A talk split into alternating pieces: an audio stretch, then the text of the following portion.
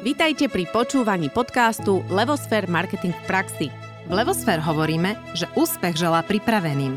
Na cestu k úspechu vás najlepšie pripraví biznis marketingová stratégia od Levosfér a každý štvrtok cenná dávka marketingovej praxe a vedomosti s Ankou Sabolovou a Naďou Kacera. To, ako vnímame jedlo, je pre každého z nás individuálne. Aktuálne však slovenský trh zaplavili produkty Powerlogy. Pokiaľ ste o tejto značke ešte nepočuli, poďte si s nami vypočuť jej príbeh, ktorý nám dnes prišiel vyrozprávať zakladateľ a výkonný riaditeľ značky Powerlogy Dušan Plichta. Dušan, ahoj, vítaj v našom podcaste. Ďakujem, ďakujem. Som rád pri týchto marketingových a um, podnikavých debatách. Aj my sme radi, že si prišiel, že si prijal naše pozvanie. A pár slov o tebe na úvod. Dušan, ty si študoval na Fakulte manažmentu Univerzity Komenského v Bratislave. Neskôr si svoje znalosti v manažmente a biznise rozšíril na Carrick Institute of Education v Austrálii a v roku dvetisíctrinásť si sa rozhodol založiť spoločnosť Powerlogy, ktorej si majiteľom a výkonným riaditeľom. Mne sa vlastne teraz natíska taký koment, že v úvode Naďka povedala, že aktuálne náš trh zaplavili produkty Powerlogy, ale on to nie je úplne aktuálne, lebo dvetisíc trinásť prešiel nejaký ten už čas, tak sa poďme možno vrátiť naspäť, že prečo vlastne Powerlogy vzniklo a aj vôbec nám skús predstaviť nejakú filozofiu značky. Tak ďakujem. No ja si ako veľmi realisticky dovolím povedať, že sme ešte ten trh nezaplavili, že sme v tom štádiu rastu a rozvoja, no je to také trošku ťažšie, lebo robíme inovatívne potraviny a také nové veci a ono to nie je ľahké sa dostať úplne ešte do sietí a, a naozaj zaplaviť ten trh, aby sme boli všade dostupní, pretože sú to špecifické potraviny, um, nové potraviny pre mnohých ľudí, aj, aj pre tých nákupcov a retailerov je to často uh, také, že dlhšie to trvá, kým to vysvetlíme a potrebujeme tú inováciu tam ako trpezlivo pretláčať, ako sa hovorí. Um, takže je to, je to v takom štádiu, ale určite sme na tom najlepšie, ako sme kedy boli, že nás je vidieť najviac. A, um, a čo by som uh, k tomu ešte povedal? Ešte by som tak povedal, že, že tam sme to tak, som to tak veľmi zachytil, že už chvála Bohu nie som výkonný riaditeľ. To sa z toho tak teším. To poviem uh, takú dôležitú vec, že som vlastne ako keby v tej pozícii, čo som vždy chcel byť, že zakladateľ a ten C E O, čo je ako po anglicky Chief Innovation Officer a mám na starosti všetky nové produkty, inovácie, nové partnerstva, nové trhy, všetko, čo má tú značku nové, mm-hmm. tak to je také so mnou spojené a tam sa dobre cítim, ale je to čerstvá vec a trvalo to nejakých sedem rokov, kým človek dostane firmu tak, aby niekto lepší ako ja tam mohol prísť na túto rolu výkonného riaditeľa, pretože aj napriek tomu, že som študoval management na Fakulte Komenského, za čo som veľmi vďačný a tá škola bola, myslím si, že veľmi na úrovni a učila dobré princípy. Dostal som dobrý základ, tak ja som v tom manažmente um, slabý. Alebo inak povedané netrpezlivý a moja najslabšia stránka je asi ten teamwork, ako sa povie, že, že skôr som radšej v tej pozícii vedca mm-hmm. a inovátora. Čiže Čiže ty si ten inovátor. Mhm, rozumiem. Dobre, no a teraz prakticky Powerlogy, Anka už naznačila v tej otázke, má teda nejakú filozofiu, ale možno skôr, než sa dostaneme k tej filozofii, tak hovorím pravdu, ak hovorím, že produkty, ktoré vyrábaš alebo vyrábate pod značkou Powerlogy, sú o nejakom druhu životosprávy. A nejaká životospráva bola v čase, keď ti vôbec vznikla táto myšlienka, keď si zakladal značku a nejaká je teraz. Tak vieš nám o tomto niečo povedať, že z čoho to vlastne vychádza? A potom možno aj tú filozofiu.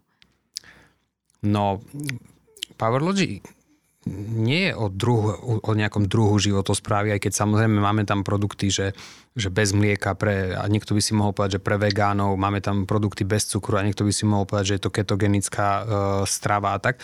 Ale ono vlastne, e, tie produkty sú postavené na princípoch, mm-hmm. a na princípoch hlavne toho, na, na dvoch kľúčových princípoch, to je čistota potraviny a jej prírodné zloženie.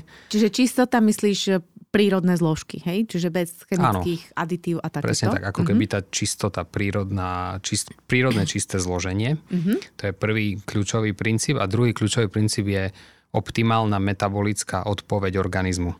Okay. To už je taká zložitejšia vec. Pre, to už dáva na vesmírnou. Pre, pre, pre ľudí a, a tam ide o to, že To je problém ako aj na tom trhu potravín, že veľa vecí, na veľa vecí ti označia, že je to prírodné, zdravé, čisté, super, hej, už všetci robia bio teraz pomaly. To je dobré, to je jedna ako keby časť. Ale druhá časť je, že naozaj poznať to, ako to v tej potravine zlo- rozložiť, že, že vlastne tá potravina napríklad môže mať viac tukov, ale neobsahuje cukry a tým pádom je metabolicky pre teba dobrá, lebo ti dá energiu a nedvíha ti inzulín a, ne, a vlastne nemá taký vysoký glykemický index. A tá glykemia v jedle a vlastne tá odpoveď inzulínu a vlastne tej, tej našej glukózy v krvi, tá sa ukazuje z pohľadu zdravotného ako kľúčová.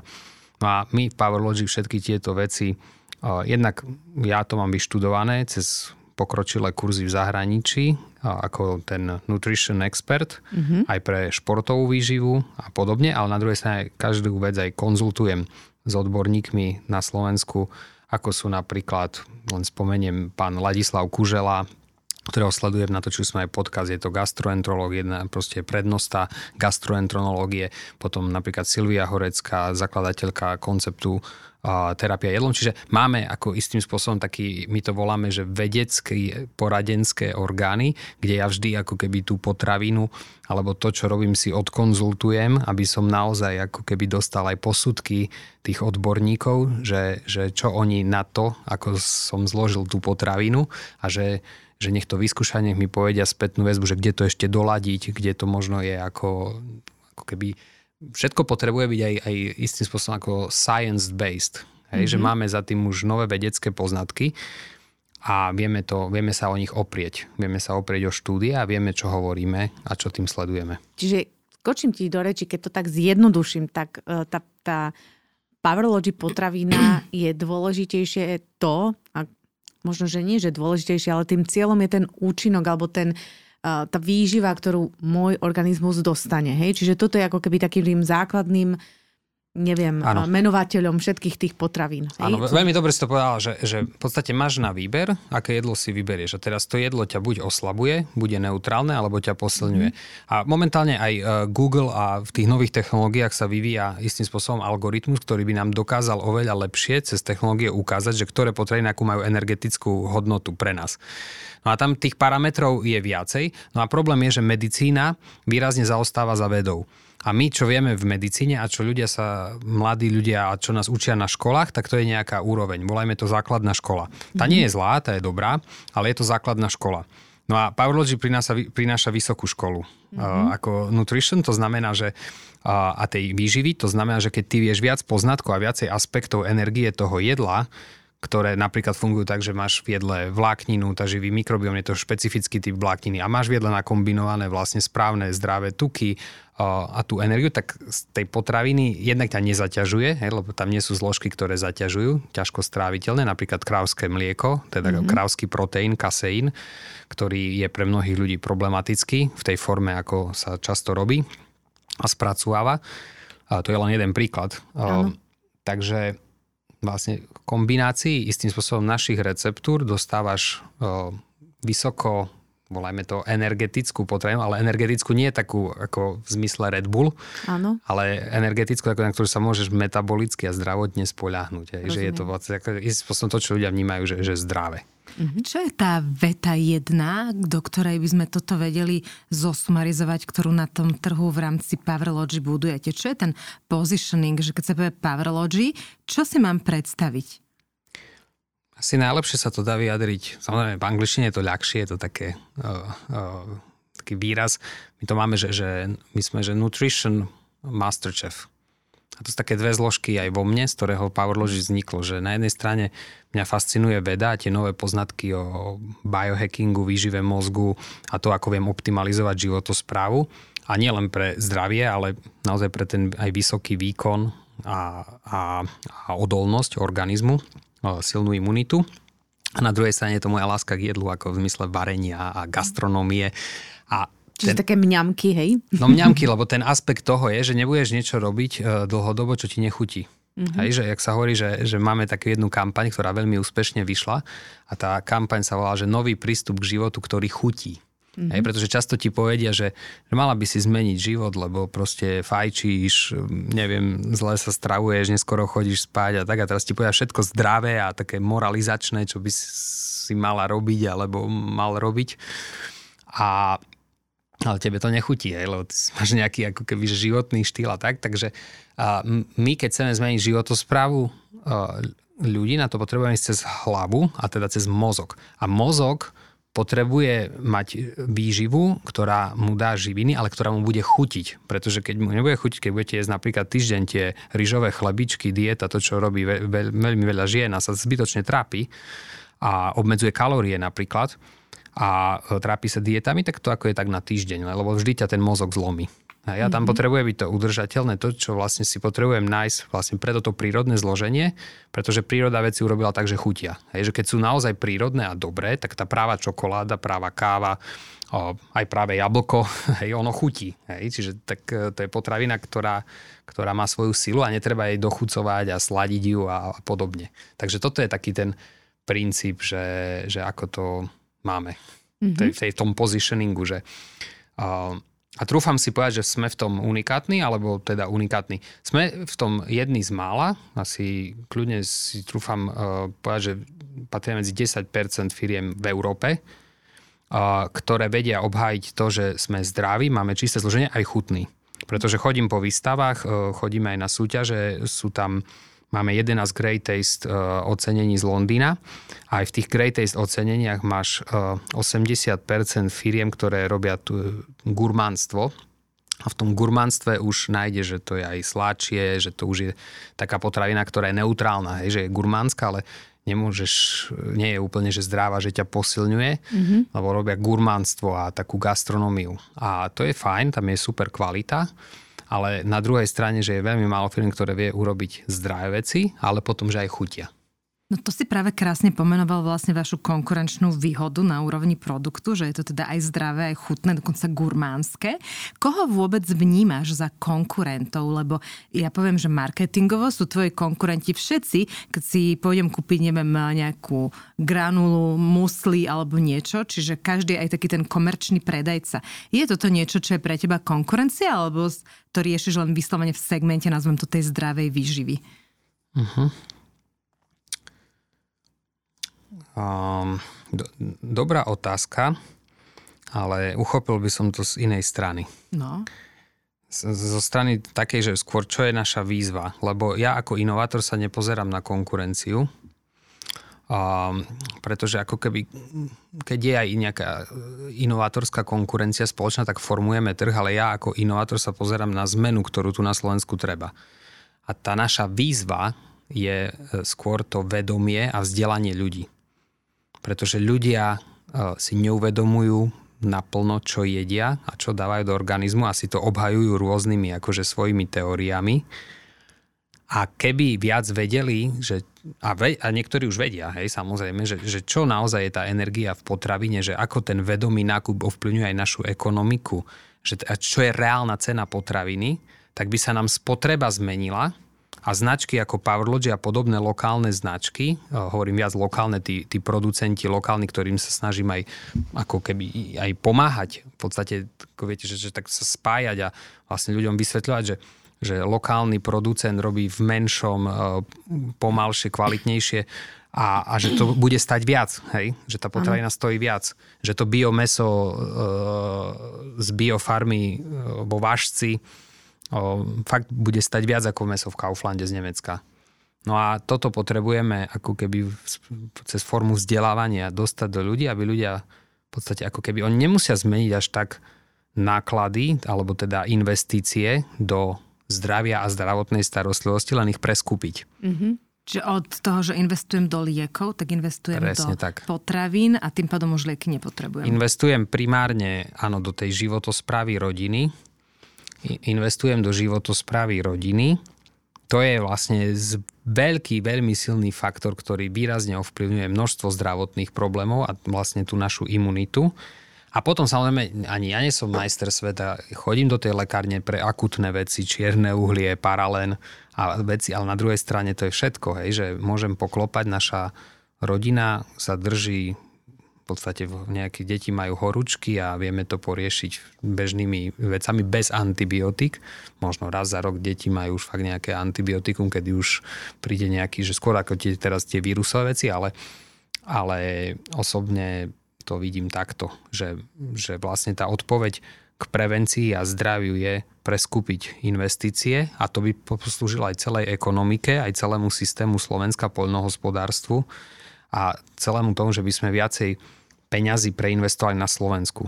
Pretože chceme či nechceme, ale poviem to nahlas, Lidl a Kaufland je nemecká firma, je to jeden majiteľ, je to dobrá firma, môžeme sa od nich učiť, ale na, na Slovensku majú najväčšie profity aj oproti Nemecku. Hej? Že tá, tá ekonomika tých potravín tam nie je úplne zdravá akože v týchto štátoch a napríklad Nemci, Francúzi mm-hmm. a tie silnejšie štáty majú pred nami ako veľký náskok. Pretože napríklad u nich je bioprodukcia a menší producenti sú zvýhodňovaní a dotovaní, aby vedeli udržať krok s tými veľkými a silnými hráčmi, kdežto u nás je ten rozdiel značný a tie zvýhodnenia pre lokálne slovenské firmy a nejakých poctivých producentov sú minimálne. Momentálne sme niekde na úrovni vinárstva, že vinárstvo je celkom ako dotované a sa pozviechalo, ale aj to má svoje problémy a obmedzenia, takže niekde tak ako sa pohybujeme na Slovensku. Dobre, Dušan, toto je vlastne taká veľká téma, aj asi beh na dlhú trať, lebo tam je veľmi veľa premenných, s ktorými treba pracovať, lebo prakticky aj v tom poľnohospodárstve ten mainstream je proste stále mainstream a to, pestuje sa to, po čom je najväčší dopyt a vyrába sa to, čo, po čo, čo sa najviac predáva a tak ďalej. Ale ja by som otvorila možno ešte jeden moment, ktorý ma tam zaujal v tom, čo si hovoril. Že ty máš vlastne okolo seba tým ľudí, ktorí ti nejakým spôsobom potvrdzujú alebo vyvracajú e, proste nejakú inováciu. Hej, ale keď sa pozrieme na zdravie ako také, alebo na zdravú potravinu, aj na to môže byť niekoľko názorov, čo je zdravé a čo nie. E, ako sa v tomto potom zorientuješ? E, na základe čoho si e, ako keby vytváraš ten názor? Alebo to naozaj všetci tí neviem, vedci, laboratórni ľudia, alebo neviem, ľudia, ktorí v podstate o tom rozhodujú, majú vždy rovnaký názor, že toto funguje, alebo ako, ako sa v tom orientuješ, lebo ani v zdraví teda nie je čierno-bielý názor, alebo je? Je. V potravinách. Je. Ale nie čierno-bielý, ale sú jasné princípy, mm-hmm. ktoré, vieš, že na jednej strane je každý individualita, to je také klišé výhovorka všetkých ľudí, každý sme, všetci sme individuálni a, a, a bla, bla, bla. Na druhej strane sme všetci rovnakí. Aj mm-hmm. biológia človeka, aj biológia človeka. Mm-hmm. A teraz poviem, že, že princípy, my ako z pohľadu vedy môžeme e, vlastne reagovať len na štatistiku.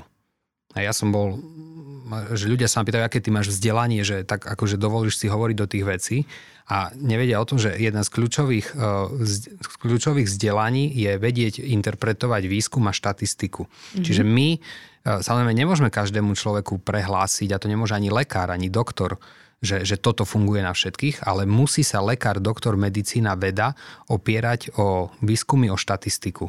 A my už na základe týchto poznatkov vieme, čo sú kľúčové princípy a pre tieto princípy na osemdesiat percent vieme povedať, že táto potravina je zdravá mm-hmm. a samozrejme pre niekoho bude, že super zdravá a pre niekoho možno bude menej neutrálna. Hej, poviem príklad, že človek, ktorý raz má cukrovku, no tak ako nemôže sladké veci, hej? Tak to, to nemôžeme individuálne každému vyhovieť, ale vieme povedať, že pre metabolicky ako keby zdravých ľudí sú tieto potraviny také a také a vieme namerať glykemiu a, a vieme, aké je tam množstvo cukru a, a obhájiť ako keby tieto štandardy. Mm-hmm. Čiže opierame sa o princípy a o štandardy a potom vieš, a to je pravda, no tak akože vždy to bude na konci dňa o tom, že či človek dôveruje značke a nakoľko on si tú vec uchopí ako zdravú, nezdravú. A, lebo ja môžem predať niekomu výborný orieškový krém nougat, si to proste natrie na biele rožky a zapije to proste Coca-Colou, no tak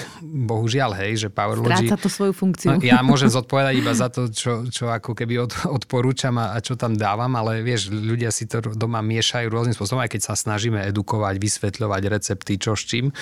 Takže je to aj o tom. No a čiže stojím si za tým úplne v kľude, že opierame sa o štandardy, tak ako je aj podstavená či medicína, alebo veda. Mm-hmm. Môžeme sa len oprieť o štandardy a vysvetliť to len na základe nejakých princípov a už a samozrejme ľudia, my už nemáme za, za to zodpovednosť. Že ako kto, to kombinujú a čo už si to akože skombinuje a ako si to vyhodnotí, pretože každý by mal mať zodpovednosť sám za vlastné zdravie. Tu máme na Slovensku problém, že, že tú zodpovednosť za výživu a vlastné zdravie odozdávame iným. To znamená, že napríklad ja sa radím s odborníkmi, ale na druhej strane ja si to sám vytestujem všetko na vlastnej rodine a mám za to zodpovednosť, čo dávam na ten trh. Hej? Mm-hmm. A preto mám aj tvár na produktoch a nebojím sa tam, ako keby neskrývam sa, že som nejaký majiteľ a ľudia nevedia, že kto to robí, pretože všetko sám používam. A, a tým pádom je to transparentné. A nemám problém ani nikoho zavolať do výroby, hej? Že si to ohmatať a naozaj si to preveriť, že ako to robíme a, a komunikujeme tieto veci. Dosť sme sa dotkli podľa mňa tej filozofie, ako ty tomu celému veríš, aké je dôležité vlastne správne vyskladať ten produkt, ako k tomu pristupujete. Poďme teraz tak viacej akože do toho marketingu, nie len teda produktovo to poriešiť, ale aj do toho, že vlastne ako tá značka Powerlogy vznikla. Bol odjak živá názov Powerlogy, alebo sa to nejak vyvíjalo? Mali ste na začiatku stratégiu, že toto je naše smerovanie, chceme robiť osvetu, preto budeme robiť podcasty, bude sa moja tvár s tým spájať. Hej, že, či to bolo také, že strategické rozhodnutie, ktoré si si niekde na začiatku definoval, či už sám alebo s niekým, alebo sa to vyvíjalo v čase a v podstate to tak nejak prirodzene išlo z teba? Ďakujem, ďakujem um, aj za zmenu tej témy, že, že súhlasím s tebou, že jedna vec je filozofia a produkt. Ja som veľmi taký silno filozofický a produktový človek, ale na druhej strane, že môžeme mať, môžeš mať aj najlepší produkt, aj filozofiu, ale keď to nemáš v koncepte, tak to nemusí fungovať. A, a v marketingu, tak to nebude fungovať. Hej. A to je hlavne také, čo ja sa snažím mladým ľuďom odkázať, čo nás sledujú, mladým marketérom, je, že trošku, ja som aj študoval marketing a sme to študovali ako nejaké, že, že predaj, reklama a tak ďalej, ale až potom hlbšie, keď ideš do toho a naozaj študuješ to teóriu marketingu, tak prídeš na to, že to je veda o ľudskom správaní. A, a o tom je ten marketing. Čiže uh, ten marketing je oveľa komplexnejší, ako hovoríš, strategicky. No a uh, u mňa to bolo jednoduché, že uh, jednoduché v takom slova zmysle, že sám som začínal firmu uh, na počítači v detskej izbe alebo v spálni. Teraz už doma sme mali teda pracovňu. Som robil z domu, stával som o piatej ráno a písal som blog a robil som to na kolene. A ešte manželka vlastne v práci, kde robila, tak ako keby ľudia si tam chodili vyzdvihovať prvú kávu a potom cez kamarátov som sa napájal, že poďte mi takto pomôcť postaviť stránku. Ani nie som ten typ, čo si sám to ako nakoduje a bude to ako všetko sám robiť, ale nejak som to tak ako keby vyskladával a sám som robil ten produkt stále a, a, a to vzdelávanie. A takže to bol taký ako keby tri roky o, živnosť, one man show, blog a také, také tie sociálne médiá, vtedy Facebook bol otvorený, čiže bol čas Facebooku, čiže cez ten Facebook sa dalo vlastne naštartovať firmu. No a, a tak to vzniklo. No a ja myslím si, že, že toto mi ide dobre, ten startup. Niečo začať z nuly, to je moja silná stránka a ja som sa to naučil cez knihy sám, cez princípy marketingu Setha Godina v kombinácii s Timom Ferrisom. Hej, to bol taký môj čas, bol taký moji mentori, knihy som hltal, ale vlastne tieto ich princípy, ktoré sú veľmi dobré pre malé začínajúce firmy a tie malé stredné podniky, alebo ja to volám aj taký, že, že, no, že vlastná živnosť, vlastný biznis a tak, tak táto sféra, aj teraz ja mám desať biznis nápadov e, šuflíku, ktoré viem, že budú fungovať a viem, ako ich urobiť a neviem, že to bude veľký biznis, ale rodina sa z toho uživí a niekto to môže robiť. Takže toto je tá jedna časť, ako som išiel, ale samozrejme, ak tá firma začala rásť, tak už som chodil za, za mentormi a, a, a za marketérmi lepšími na Slovensku a, a k tým agentúram a, a že, že ako to ďalej robiť, ako to zlepšiť a, a som sa proste takto ako pretlkal. Čiže tam bolo ako keby kľúčové pre mňa to, že si sa rozhodol ísť tou cestou nejakého mentoringu a poradiť si od tých skúsenejších, aby ti pomohli ten produkt, možno aj tú značku lepšie uchopiť. A čo vnímaš ako také možno kľúčové rozhodnutie v tej, nazvem to, histórii značky, že čo ťa naozaj, nazvem to, že vykoplo raketovo hore, lebo v jednom momente si sa začal objavovať aj v reťazcoch, naozaj si rozšíril distribúciu, ako značka si sa stal, vlastne, alebo značka sa stala naozaj takou známou, možno ešte nie je tak, ako by si chcel, ale je najsilnejšia na trhu a bola prvá, ktorá vlastne začala naozaj hovoriť o tom, že aj Nutella môže byť zdravá a tak ďalej. Čo bol ten milník, ktorý ti urobil ten zlom v tom, že zrazu aj reťazce te zalistovali? To by som nespájal s reťazcami, ale určite tam bol ten milník, kedy, kedy začali veci silnejšie fungovať. A to bol, to bola vlastne práca s Big Name, že definícia e, značky, toho aj názvu, ale aj, aj toho, že, že tá značka nebude, že Power Coffee, nebude len o káve, ale že ideme budovať značku, ktorá, ktorá bude konceptom. A pod ten koncept budú môcť ísť rôzne produkty a bude to vlastne medzinárodné a škálovateľné. Tak toto sme si upratali uh, s Mišom Pastierom. V tom čase on to, tedy tomuto sa venovali aj s manželkou Mírkou. Tak tam nás upratali a tam uh, vlastne ten názov vznikol aj spoločne. To som ešte, to poviem taký ten príbeh, a, uh, že, že Big Name odrobilo svoju prácu a poslali faktúru. A ja som na to povedal, že no, ale uh, časť z toho názvu som nakoniec akože urobil ja, a myslím si, že to bola taká spoločná práca. Oni veľmi férovo to uznali a tú faktúru znížili. Mm-hmm. Takže toto veľmi kvitujem a to bolo také, že vlastne spoločne s Mišom Pastierom som definoval ten názov, hej, aj s mojou manželkou. Takže ja som tam mal, on, on tam dal tú filozofiu tej lógie, aby to bolo, že lógie za tým má celý ten koncept, ale vymýšľali iné rôzne veci a ja som tam dal tú power, power, ktorú mm-hmm. som tam potreboval, a tak to sadlo. A potom sme vlastne registrovali známku, domény sme nakúpili, o, teda jednu trebalo kúpiť, tú dotcom. Vtedy, v tom čase som ju kúpil za dvetisícdeväťsto eur. To bolo pre mňa značný výdavok. A ešte také, že, že registrácie, trademarky, nejaké ochranné známky, tak to... To sa tak nastavilo, ale od toho momentu už bolo jasné, že máme nejaký koncept a môžeme pod to dávať aj rôzne produkty, tak sme začali už ako keby rozmýšľať, že budujeme koncept. K tomu bol aj design, potom sa doplnilo vlastné písmo a zlepšoval sa design výrobku, aby bol odlišiteľný, rozoznateľný, aby mal svoj špecifický charakter. Vytvorili nám vlastné písmo, logy, ktoré vlastníme. A, a je to, je to pekná cesta. No a teraz sme zase ďalej. Ako si sa potom popasoval s tým rastom, ako keby, čo sa týka výroby? Že z začiatku si to asi niekde vyrábal a potom si musel zväčšovať výrobu, alebo nemusel? No to poviem potom... na rovinu. To, ľudia si um, myslia, že my to vyrábame. Náš koncept je, že budujeme značku a výrobu si kontrahujeme, mm-hmm. s tým ale, že ja si kontrahujem len takú výrobu, kde mňa pustia do labáku. Mm-hmm. Že, že sú ďalšie firmy, ktoré si kontrahujú výrobu a dajú si niečo urobiť, že, že sú tam produkťáci a niečo akože urobia, ale ja v podstate spoločne s tými výrobcami robím to er end dí, mm-hmm. a ja si definujem vždy ten produkt, a ktorá výroba ma k tomu nepustí a nesplňa to, že by mi to dovolili urobiť po svojom, tak s nimi nerobíme. A máme takéto výroby na Slovensku, kde už máme hlboké vzťahy a oni vlastne sú radi, lebo ja robím tie nové veci, inováciu, takže robíme ako keby tieto nové veci a ma rešpektujú, ja rešpektujem ich a tam máme vlastne takúto synergiu. A s výrobou nemáme problém, pretože my potrebujeme už teraz väčšie objemy výroby, tam je to náročné na začiatku definovať ten recept a nastaviť ten produkt aj v rámci výrobných technológií, aby bol možné ho robiť ako keby pravidelne a, a kvalitne. A toto už keď máme, tak my v podstate objemovo nemáme problém. Mm-hmm. Už samozrejme tam je to o procesoch a o objednávaní a o, o manažmente kvality a kontrole kvality, ale to už sú oper, operation záležitosti. Ale to, čo je tá najväčšia výzva, je budovanie značky.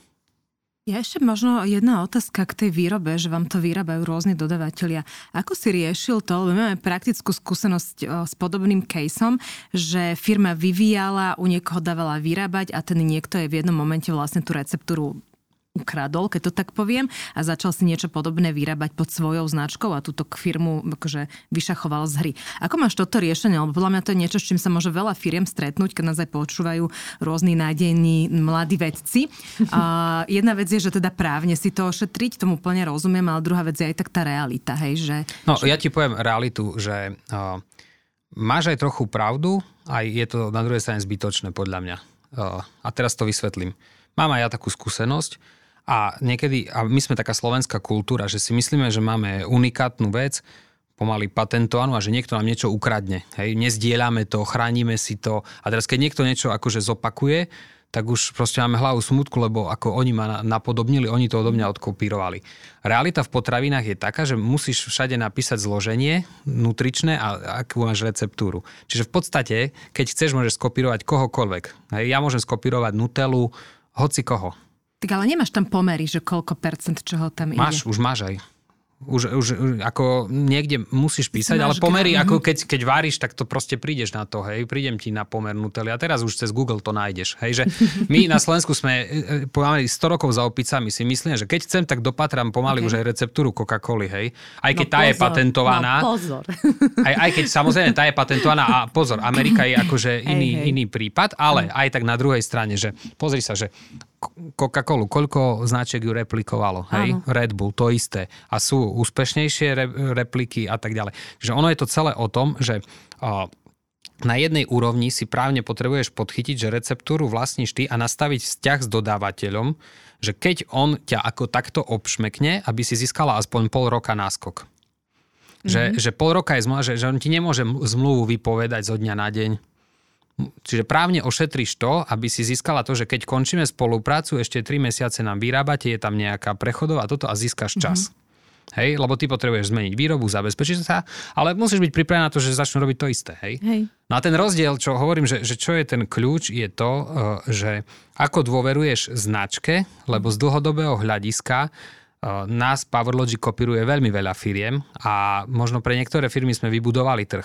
Ja som prvý mm. začal vysvetľovať, čo je to mandľové maslo a teraz sú štyri firmy, ktoré možno aj vďaka tomu vyrábajú a živia zamestnancov a robia mandľové maslo. Hej. Čiže, a to je fajn, ja som rád, hej, ale ja už som niekde ďalej, hej, že potrebuješ neustále inovovať a v podstate budú ťa kopírovať, ale... Tam je dôležité to, že trúfnem si povedať, že naše mandlové maslo, a tu máme spätnú väzbu od zákazníkov, že je najdrahšie, je prémiové, je stále v biokvalite, nerobíme kompromisy a drží svoju hodnotu päť rokov. Hej? A ľudia vedia, že aj keď je to drahšie, že keď sa k nemu vrátia, tak je to ako jedno z najlepších. Tak to, som, to sa teším a takéto spätné väzby máme. A zároveň uh, ako... Um, v tom mám sebavedomie, že, že teraz si to nevymýšľam, ale my máme namerané dáta, že napríklad v orieškových krémoch máme extrémne vysokú retenciu zákazníka, alebo aj iným spôsobom povedať, že kto raz vyskúša, tak si to kúpi aj druhýkrát mm. a potom tretíkrát. Tam je v rámci potravinárstva a online máme až sedemdesiatpäť percent v podstate pravdepodobnosť na to, že si to ľudia potom aj druhýkrát kúpia, čo je, čo je ako, ako prvá liga. Hej, tak to som rád. A to ukazuje to, že uh, ty môžeš urobiť potravinu, ktorá je že zdravá, natlačíš ju cez nejakú kampaň do ľudí a pol roka budeš úspešná a to pretlačíš, alebo rok, keď máš kapitál. Čo veľa takých firiem vzniklo, že, že zdravé veci robíme tak, nejaký hype okolo toho je, ale ono sa to stráca v jednoduchosti toho, že keď odíde kampaň, a keď to niekde máš, že či ti to naozaj akože chutilo, hej? Že, že či to tam naozaj bolo ako keby do hĺbky to, a že či tá firma tu je pravidelne a či pravidelne uh, ti niečo sľubí a to doručí. Lebo potom veľmi veľa tých zdravých firiem ti sľubí najlepšiu novinku, najzdravší kolagén, ty to ochutnáš a ti to nedoručí, proste, lebo to proste sa nedá akože pomaly jesť. Nie? Niektoré tyčinky sú pieskové, druhé proste ti zalepia ústa celé gumové a A to je vlastne to, čo Powerlogy sa nám darí. Čiže vy sa stávate reálne tou súčasťou života, hej, o čo vám asi ide. Nie Áno. len to, aby som to vyskúšala a týždeň bola v nejakom zdravom krči a potom, že au, hups, do starých koľají. Rozumiem. A tak sme sa trošku dotkli vlastne aj komunikácia teraz toho produktu. Ja by som ešte v tom produkte na chvíľočku zostala, že aké je široké vlastne vaše portfólio, či vďaka Powerlogy dokážem celý deň prežiť, a že či toto je ašpirácia, aby som teda dokázala si vyskladávať tie kombinácie správne. Asi áno, keďže máte aj recepty, ale tvoje vyjadrenie by som chcela počuť, že ak, aká je tam tá vízia v tom portfóliu. Mhm. Dobrá otázka. Dokážeš z Powerlogy prežiť celý deň, úplne v pohode, ale Powerlogy nie je o tom, aby si okay. to mala akože na obed a na večeru. Powerlogy je primárne o raňajkách a o snackoch. V prvom rade ale o raňajkách, pretože raňajky a to prvé jedlo dňa je najdôležitejšie z pohľadu zdravia a nastavenia tvojho metabolizmu na celý deň. Hej, poviem príklad, že keď si dobabreš raňajky, tak celý deň sa ako keby sklzne. Dobieháš, mm-hmm. alebo proste máš výkyvy alebo... cukru v krvi, áno. alebo ťa to proste nevyživí dostatočne, mm-hmm. alebo ťa to zaťaží, r- rôzne veci. Raňajky sú, ak sa hovorí, najdôležitejšie jedlo dňa a to, ako začneš ten deň, tak tam ja vidím tú zmenu návyku. Aj najlepšiu, pretože ľudia aj ráno, keď stanú, tak ešte ráno sa ti disciplína drží dobre. Hej? Že, ne, že už večer a kino, keď večer pozeráš, tak už si dáš aj oriešky, aj neviem čo, tak tam už toho veľa nezmeníš asi v tom emočnom vypätí človeka. Ale raňajky sa, dá pekne, sa dajú pekne formovať a ľudia prichádzajú na to, že zrazu to funguje inak, zrazu zacítia, že fungujú inak a sa to stane proste prirodzenou zmenou cez produkt. Hej, že že možno, áno, aj, aj to cez, cez to vzdelávanie, ale zrazu cez ten produkt je to, že chutí to dobre, je mi z toho lepšie, viem to použiť, deti mi to jedia, uh, mám zdravú alternatívu a, a už sa to stane, akože toto si zakomponujeme tu ako rodina a, a vieme s tým fungovať. Čiže Powerlogy je primárne o zmene raňajok. Raňajok a potom nejakých teda snackov. A samozrejme tých snackov, pretože mm-hmm. to vzniklo ako, ako sekundárna záležitosť, pretože jednak... je tých tyčiniek sladkostí na trhu veľa, ale veľa z nich je nie dobrých alebo neoptimálnych zložením a, a, a tým, čo chceme. A je to naozaj ťažké urobiť dobre. Zároveň ten dopyt po tých snackoch sa zväčšuje a ľudia chcú niečo mať aj na cesty a zdravšie.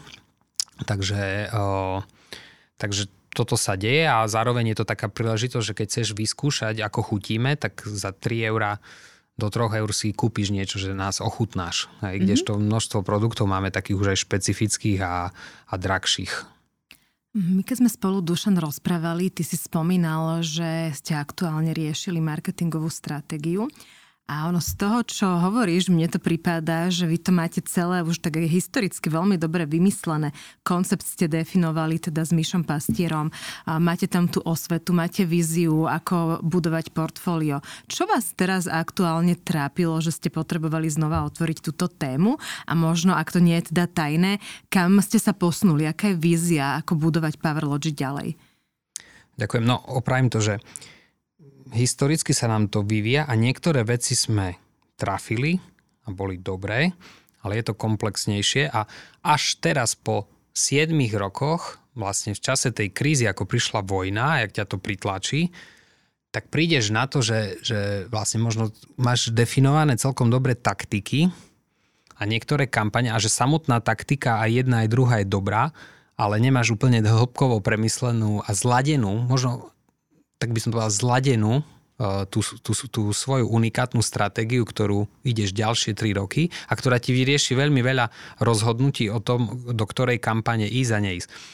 A, a my sme boli na ceste, ale tým, že mám v podstate investorov aj partnerov, ktorí vlastne sú starší, oni vyrástli z firmy Procter and Gamble, čo je vlastne jednotka v F M C G segmente a prešli si tými stratégiami, riadili vlastne biznis a marketing celej strednej Európy a podobne, tak tým ako firma rastla, tak oni tam priniesli to, že no tak potrebujeme poriadne premyslieť brand koncept a mať to úplne už vybrúsené, lebo bez toho nejdeme rásť, lebo nás to rozbije. Takže toto sme, vlastne na tom sme rok pracovali a sme to čistili mm-hmm. a do toho prišlo vlastne aj to, že trebalo ešte vyladiť aj vizuálnu architektúru, pretože to portfólio už je širšie, aby to celé sedelo, rozdeliť dve línie. S tým nám pomohol Martin Jenča a Milk, tam sme prišli ako keby do nového štádia, kde trebalo tú značku opäť niekde posunúť evolučne, takže oni veľmi dobre zvládli architektúru, teraz nám výborne pracuje, máme úplne interne jasné veci. Stále nám vedia aj ako keby dať aj konzultáciu, ale toto bola veľmi dobrá investícia, aj keď značná. A, a teraz vlastne aj vďaka tým kontaktom na, na mentorov a tých, to volám, odborníkov, ktorí ešte robia stále v Procter and Gamble na vysokých pozíciách, tak sme akože konzultovali a oni nám pomohli ako vybrúsiť a nás challengeovali uh, tou stratégiou, aby sme si sami ju vyčistili. Ja tam mám dve otázky, keď môžem, Naďka. Jedno je, že ja viem, že keď sme sa spolu o tom rozprávali, mňa vlastne prekvapilo, že ti stratégiu nerobila žiadna akože slovenská agentúra.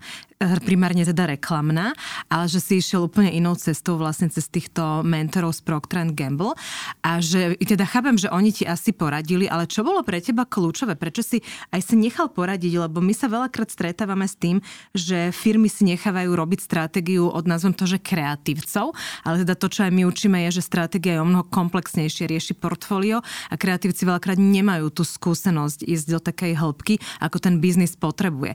Že aké si tam, že bolo to u teba len to, že naozaj oni ti poradili, tak si išiel, alebo mal si nejakú vlastnú skúsenosť, že vieš, že aké bolo to rozmýšľanie nad tým, že s kým tú stratégiu budeš riešiť? Nie, to, to určite súhlasím, že tam je to, že istým spôsobom uh, to je moje rozhodnutie, že prečo uh, som ako partnera do firmy prizval investora, ktorý ale má túto pridanú hodnotu. Hej, že to neboli že kvôli peniazom, to bolo práve že kvôli tomuto networku a jeho už vedomostiam. Čiže on je tá hlava, mm-hmm. ktorý bol akože doteraz bol aj viac ako keby, že, že nebol vo firme involvovaný, ale bol ako v tej konzultantskej pozícii. Ale zároveň stále sme si prizývali ako menšie e, strategické poradenské firmy, ktoré sme si mohli dovoliť, napríklad aj Bizbuilders, e, ktorí nám na Slovensku pomohli v istom čase, aby prišli oni s čerstvým pohľadom a kriticky sa pozreli na ten náš koncept. Čiže aj nás vypočuli, aj kriticky. Čiže my sme to riešili aj, aj s agentúrami, ale možno nie, nemali sme na to, aby sme ako tú top ligu tých agentúr na Slovensku ako dobrých zaplatili, ale zároveň sme mali aj interne týchto silných ľudí, ktorí už mali tieto vedomosti a mali už za sebou to, že vybudovali nejaké koncepty a mali hlavne uh, tie strategické frameworky, ktoré, a skúsenosti z toho biznisu, aj konkrétneho biznisu, lebo je iné robiť oblečenie, iné kozmetiku a iné jedlo, hej, aj to pozor. Mm-hmm. Takže uh, mali skúsenosti a vlastne a toto sme upratovali. A teraz vlastne určite vždy tam je práca. Teraz, teraz je práve ten rozdiel, že my sme robili veľa kampaní, ktoré krátkodobo, že, že wow, wow, wow, niečo mm-hmm. sme predali, ale vlastne dlhodobo nám nebudovali značku a, tak, a, tá, a, a vlastne nám to ukázalo, že už keď máme rásť a máme si akože naozaj povedať, že toto je náš biznis model, toto je naša akvizičná stratégia, toto nám dlhodobo akože buduje hodnotu, tak sa nám to začalo rozbíjať. Že, že vlastne, že táto cieľovka alebo táto. Aha. A poviem príklad, že my sme si napríklad takto mysleli, že, že veľa nás kupovali mamičky, ženy a tak, a tak sme proste akože, že ako im marketovať a tak, ale A ono to je také veľmi zaujímavé, že vlastne ale toto nie je primárna cieľovka, lebo oni to kúpali tým, že sledovali followerov a, a iné, iný typ zákazníka a tá primárna cieľovka je stále ako ten performer, hej, alebo človek, ktorý má... Ide na výkon. Ide na výkon, hej, či mm-hmm. už v práci, alebo v športe, Áno. To je jedno, ale človek, ktorý chce nové veci, výkon, vyskúša nové, trošku si študuje, je, je v tej téme a, a takto, hej. A... Mm-hmm. To si už vlastne začal aj tú otázku, ktorú mám, lebo... Uh, áno, častokrát sa stáva to, že influenceri pomôžu značke. Hej, že my sme ju už redefinovali na to, že oni sú vlastne časť distribúcia. Ani nie tak komunikácia ako distribúcia, hej, keď po, pozeráme na štyri pé. Takže, uh, čiže to ma zaujímalo, že uh, vlastne ty veľmi, alebo vaša, alebo tvoja značka veľmi silno spolupracuje s influencermi, respektíve ja ju poznám cez influencerov. Možno je to len môj subjektívny pocit, ale hovorím to transparentne. Uh, takže aj títo influenceri ovplyvňujú potom, že vlastne čo je tá potenciálna cieľová skupina. Hej? Čiže teraz si to vlastne naznačil z tej druhej strany, že ste si uvedomili, že aj ten priestor je teda skôr v tej cieľovke ľudí, ktorí idú na výkon, ktorí sú, uh, tu majú radi inovácie, respektíve inovácie, ktoré im pomáhajú uh, v, tom ich, v tých ich cieľoch alebo v tých ich benefitoch. Takže sa vrátim späť k tej otázke, ako je to s tými influencermi? Uh, je to teda nejaké strategické rozhodnutie, A, a pomohlo a bude pomáhať, alebo bude to menej, alebo budete to nejak inak riadiť? Čo tam vzniklo? Jednoznačne je to strategické rozhodnutie a ten influencer marketing veľa firiem robí podľa mňa ako keby krátkodobo, mm-hmm. možno úspešne, možno to je z toho hype, ale dlhodobo im to nebuduje pozíciu značky. A my sme sa tak tiež popálili. Poviem príklad, že vyberieš nejakú aj peknú holku v plavkách, ktorá ti akože predá kolagen, a, ale nemá to ako keby, vieš, hĺbku a zmysel. Mm-hmm. A u nás to je to, že radšej vyberieme influencera a poviem to na rovinu, ako keby sme tak išli do spolupráce s Veronikou Ostrihoňovou, ale sme s ňou sadli a sme na rovinu si tak povedali očakávania obidvoch strán aj to, že to tam nejdeme akože do ľudí tlačiť, ale že odedukovať, že pomôž nám vysvetliť tieto veci. A ty si človek, ktorý zase nie je taký, že, že tiež to tam len tak ako nehodíš a si populárna, ale tak, tak, tak sme sa zvedeli dohodnúť, hej. A takže, takže hľadáme to, aby že keď influencer komunikuje, aby to malo nejakú hĺbku, že teraz to aj vidím a odporúčam aj tým mladým, ktorí za mnou chodia, že, že to nie len Instagram a hoci čo tam akože nahodiť, ale že to, že ako to je robené. Mm-hmm. Ako to je robené a či tam ten človek má hodnotu. A naša hodnota v Powerlogy primárne je inšpirácia, inovácia a vzdelávanie. Ukázať ľuďom ako ten nový prístup, nové veci, nech si vyskúšajú, nech sa pozrú na to jedlo inak, nech trošku tam spoznajú, že tam je nejaká vláknina, že pozor na cukor, že, že takéto zloženia sú, jak si to môžu nakombinovať a tak ďalej a tak ďalej. Že, že je možné zmeniť raňajky, že možno nájsť riešenia pre tie deti a, a, a takto celé. Takže určite to výrazne pomáha a hlavne v tom, že my napríklad máme teraz jasne zapísané, že jazyk Powerlogy, mm-hmm. tie execution moments, vždy potrebuje mať uh, ako keby prvok tej vedeckej informácie, že, že je tam niečo, čo my ako keby z tej nutrition science, z vedy o nutričnej, teda nutričnej vedy, odkomunikujeme vždy ako, mm-hmm. ako vzdelávaciu hodnotu. Mm-hmm. Hej, že, že nie len taký, že napríklad ja veľmi, my si musíme dať aj pozor, my veľmi akože čistíme to, že, že my nie sme zábavní. Hej. Sme raz mali spoluprácu s iným influencerom a urobil z toho srandu. Hej. A to je super, hej, všetci sa smiali a vlastne tebe to zosmiešňuje značku a on ti, a on ti vykáže, že, že, že super, influence, hej, koľko ľudí to videlo, aké to je ale cool, nežiadame. Ja si dám lajky, hej, ja mm-hmm. som perfektné, hej, sranda. A tebe to značku akože degraduje a zosmiešňuje. Hej, nie je to žiaduce. No, mm-hmm. no inak najväčší influencer značky si ty. Hej, že v podstate si sa v jednom momente rozhodol, alebo to možno bolo asi také prirodzené, že spojíš svoju tvár so značkou. Máš to takto aj dlhodobo, že chceš to tak ponechať? A ak áno, čo potom so zahraničnými trhmi? No, veľmi dobrá otázka. To je teraz výzva v Powerlogy, že ako ma cez umelú inteligenciu preložiť videá a nahovoriť môj hlas. Že budeš mať avatara? Áno, áno. A váž, vážne, ako wow. Bez randy aj toto riešime. K tomu by som dodal, že, že, že odosobním sa od toho, mm-hmm. ale um, som asi najsilnejším influencerom a vysvetlím prečo. Že, že v čase Facebooku som to vybudoval, ale som to dokázal preklopiť na newsletter. Mm-hmm. A ten newsletter tam stále je a v newsletteri je uh, šty, uh, no, skoro štyridsať tisíc ľudí. A to je ten influence. A ten influence je reálny, že ty si priamo vždy v kontakte s ľuďmi osobnom. Vždy tie newsletter píšem sám. Žiadne také, že, že povrchné, že produkt. Vždy tam je nejaká informácia, čo riešim, nejakej téme hlbšie, odkážem na blog, na článok, na video, na podcast. Robíme tie podcasty, to je ďalší taký aspekt.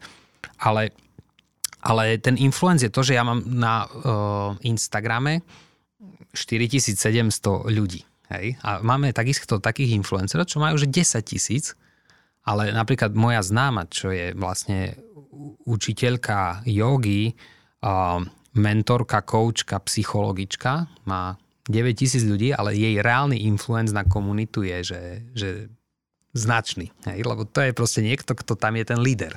Mm-hmm. A to je ten rozdiel tých rôznych influencerov, že, že mladé dievčatá, chlapci, ako keby, že dvadsať rokov majú, čo je pekné, že si zbierajú lajky a dávajú, akože postujú svoj život. Ale čo je tá pridaná hodnota? Okrem toho, že egoisticky sa chválim, že ja som, kde som a jaké je to cool. A aj, som pekný. No, ale je menej tých influencerov typu, na ktorom aj ja som vyrastol, aj môj mentor Vlado Zlato, že dlhodobo na tom trhu akože ukazuje ľuďom, ako cvičiť, zakladať centra pre deti, pohyb, ukazuje, proste motivuje ľudí, ukazuje vlastným životom, hej, životospráv, ako sa dá, čo zameniť, hej, dáva tam naozaj tú hodnotu. A takíto influenceri, ktorí, ktorí sú, že napríklad, alebo zdieľam vlastný príbeh, svoj život, aj vlastné problémy a tak inšpirujem ľudí, a otváram sa, napríklad ako Kristýna Tormová, hej, tak potom tam je také ako keby, to motivuje tie ženy a je to pravdivé, je to autentické a nepotrebuje tam už akože si ona zberať lajky, ale skôr ako keby naozaj cíti, že je tam aj pre tie, pre tie ženy a má tam čo svojim, každý svojím spôsobom, hej, pozdieľať. Dobre, no... Čas nám pokročil, tak teraz vyberám, mám tu ešte kopec otázok. No zo mnou je to na dlho, hej. No, ale jedna by ma fakt zaujímala, že keby si mal tak zhodnotiť, že akú radu si dostal, takú tú najlepšiu, ktorá ťa posunula a ktorú by sme mali vedieť aj my? Lebo predpokladám, že ti radilo veľmi veľa ľudí. Uh-huh.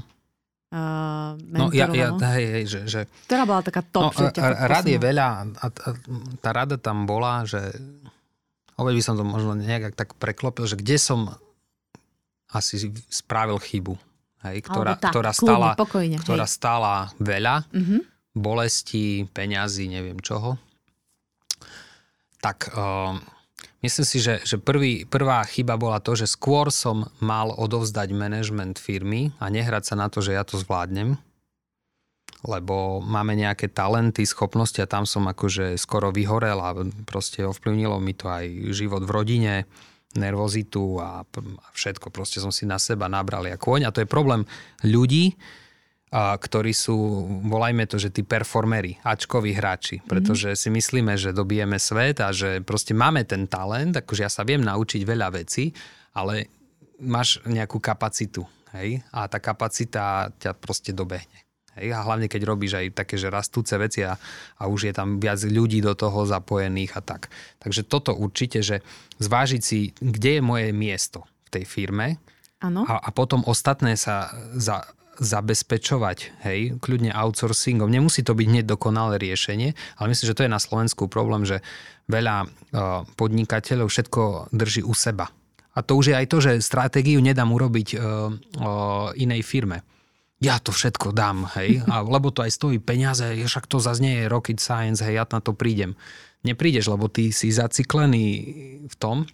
A to isté, Powerlogy je jedna z firiem, si dovolím povedať, že sme investovali A, a, a to viem, niektoré budžety potravinárskych firiem, tých takých, ako keby s ktorými sa môžeme porovnávať, že koľko my sme investovali do vlastnej značky a do konzultácií a do, do vizuálnej identity a, a do budovania tej značky.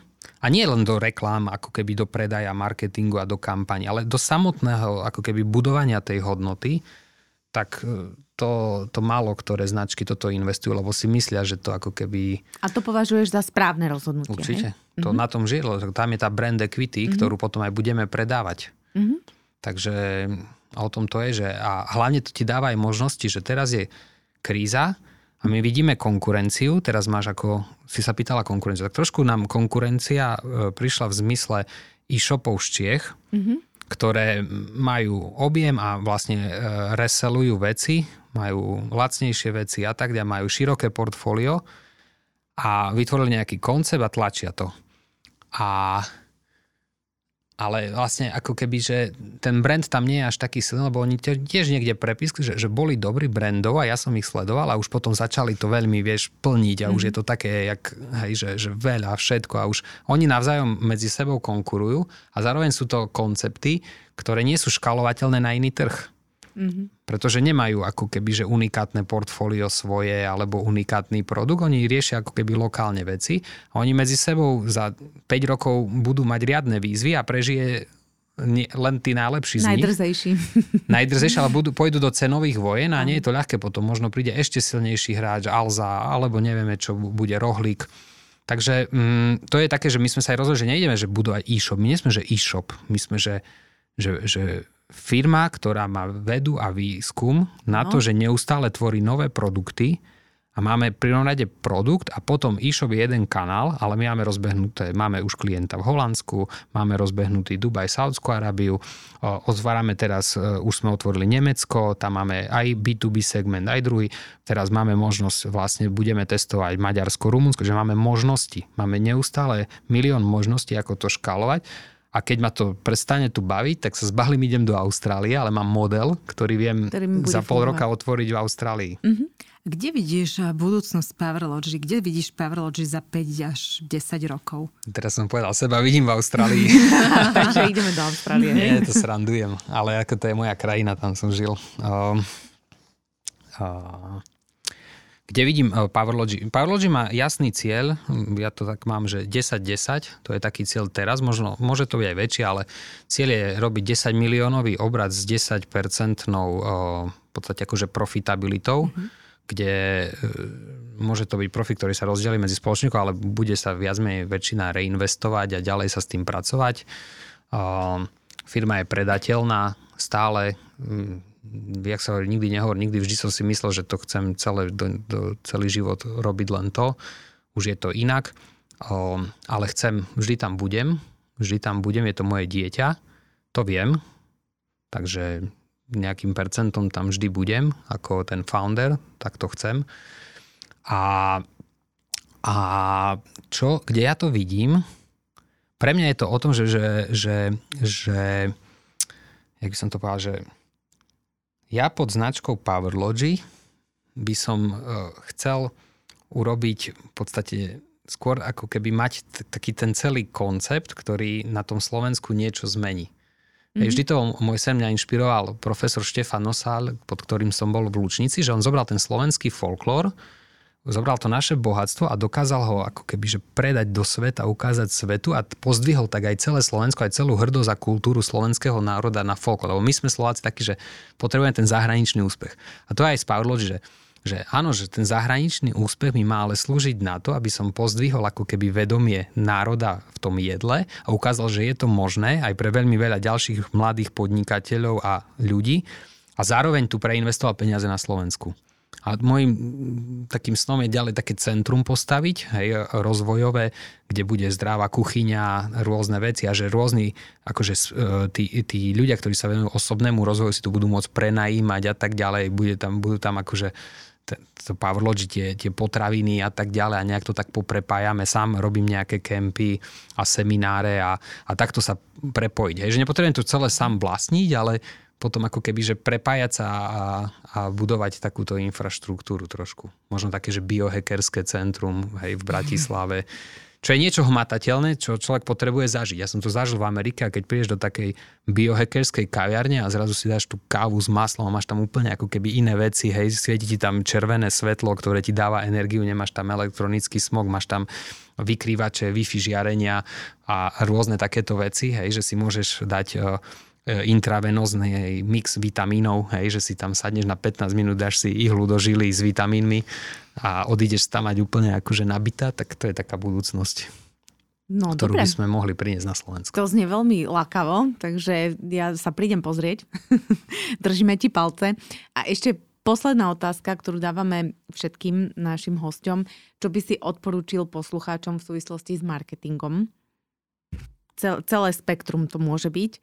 Čo, čo, čo by bola taká rada od teba? No, určite by som odporúčal napísať si, hoci len na pár stránok, ten biznis plán, ale v biznis pláne je to o dvoch najdôležitejších veciach. Jedna stránka je Excel a financie. To som aj ja stále robil, aj keď sa nezdám, ako toto som vždy aj robil, v základe som to vedel a už teraz mi to robia lepší ľudia, ale to, to je tá proste nové čísla, financie, toto mať, to je pravá ruka a, alebo pravá hemisféra, teraz neviem, ktorá je tak kreatívnejšia, to je tá racionálna, že mať čísla a, a na druhej strane mať ako keby že tú víziu, ale v zmysle nielen vízie, ale skonkretizovanej vízie do stratégie. Mm-hmm. A tú stratégiu si dať, urobiť ju nejaký čas, ale byť pripravený stále ju akože že brúsiť a, a meniť. A, lebo stratégia je, že dobre, mám to, potrebujem tomu dať nejaké obdobie a to sú tie taktiky a, a cez tie taktiky to proste vyľaďujem. Ja možno som sa mýlil, tak musím byť pripravený to zmeniť a nemusím celé podnikanie hneď zahodiť, ale často je to o tom, že, že treba si za niekoľko rokov nájsť tú cestu. Takže ja by som odporúčal tieto dve veci, že stratégia a čísla, financia, toto zlaďovať. To veľmi dobre počúvať. Ďakujeme, Dušan, za rozhovor, za tvoje rady a skúsenosti. Držíme palce, nech naplníš svoju víziu aj tú osobnú v Austrálii, aj tú z Powerlogy. A ďakujeme. A ja ďakujem a uh, len pripomeniem, že uh, ľahko sa hovorí, po vojne je každý generál, ale stále máme pred sebou výzvy. Um, Nie je to ľahké, ale mne sa páči taký motivačný, že keby to bolo ľahké, tak to robia všetci.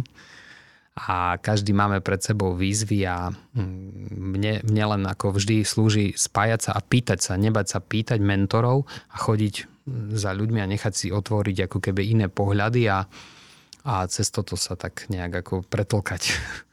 Tak ďakujem aj ja za tento pekný rozhovor. Pripájam sa aj ja. Tiež uh, som mala veľmi dobrý pocit z tohto rozhovoru. Um, no a milí poslucháči, ešte sa rozlúčime aj s vami. Takže pozdravujeme vás a ostaňte s nami v kontakte. Vypočujte si aj predošlé epizódy, keď príde tá ďalšia. A samozrejme budeme vďačné za spätnú väzbu, aby sme sa mohli aj my posúvať. A na dnes želám ešte pekný deň. Dovidenia. Ahojte. Ahojte.